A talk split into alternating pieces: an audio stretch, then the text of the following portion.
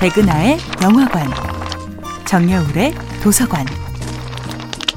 안녕하세요.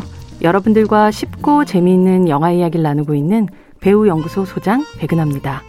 백은하의 영화관에서 이번 주에 만나보고 있는 영화는 봉준호 감독, 김혜자, 원빈 주연의 2009년도 영화 마더입니다.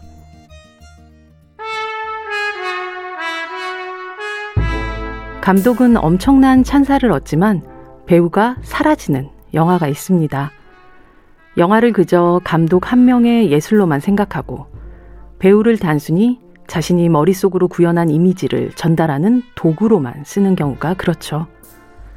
하지만 봉준호가 위대한 감독인 이유 중 하나는 자신의 영화에 출연한 배우들을 가장 최상의 동료로 만들어내는 데 있습니다. 봉준호 감독은 시나리오상의 약한 골이나 불가피하게 설득력이 떨어질 때 순간적인 본능으로 그 빈틈을 메워주는 것이 좋은 배우의 힘이라고 말합니다. 영화 마더에서는 눈부신 미소년과 자애로운 어머니가 없습니다. 마더에서의 배우들의 성취는 비교 불가가 아니라 대체 불가처럼 느껴집니다.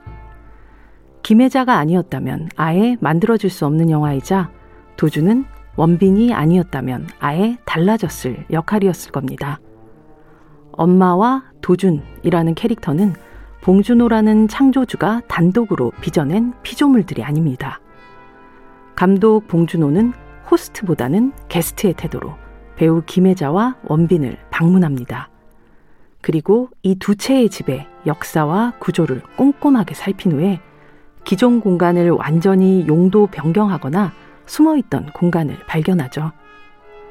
따뜻한 집을 짓는 부엌을 끔찍한 비극을 잉태하는 공간으로 뒤집어 버리고 양지 바른 단정한 집에 숨겨진 지하 밀실의 검은 문을 엽니다. 캐릭터의 문패는 혜자 혹은 엄마로 원빈의 본명인 김도진에서 모음 하나 바꾼 도준으로 설정했죠. 김혜자와 원빈은 자신의 커리어를 통해 구축해 놓은 이미지와 태생적 특징까지 마더와 도준을 완성하는 가장 중요한 골조로 기꺼이 내어놓습니다. 그리고 한 번 문을 연 이후에는 봉준호라는 현명하고 집요한 세입자 혹은 창의적인 기생충의 점령을 기꺼이 허락합니다. 영화 마더는 어쩌면 봉준호의 가장 어둡고 은밀한 꿈의 동반자가 되어준 배우들의 영화입니다. 백은하의 영화관이었습니다.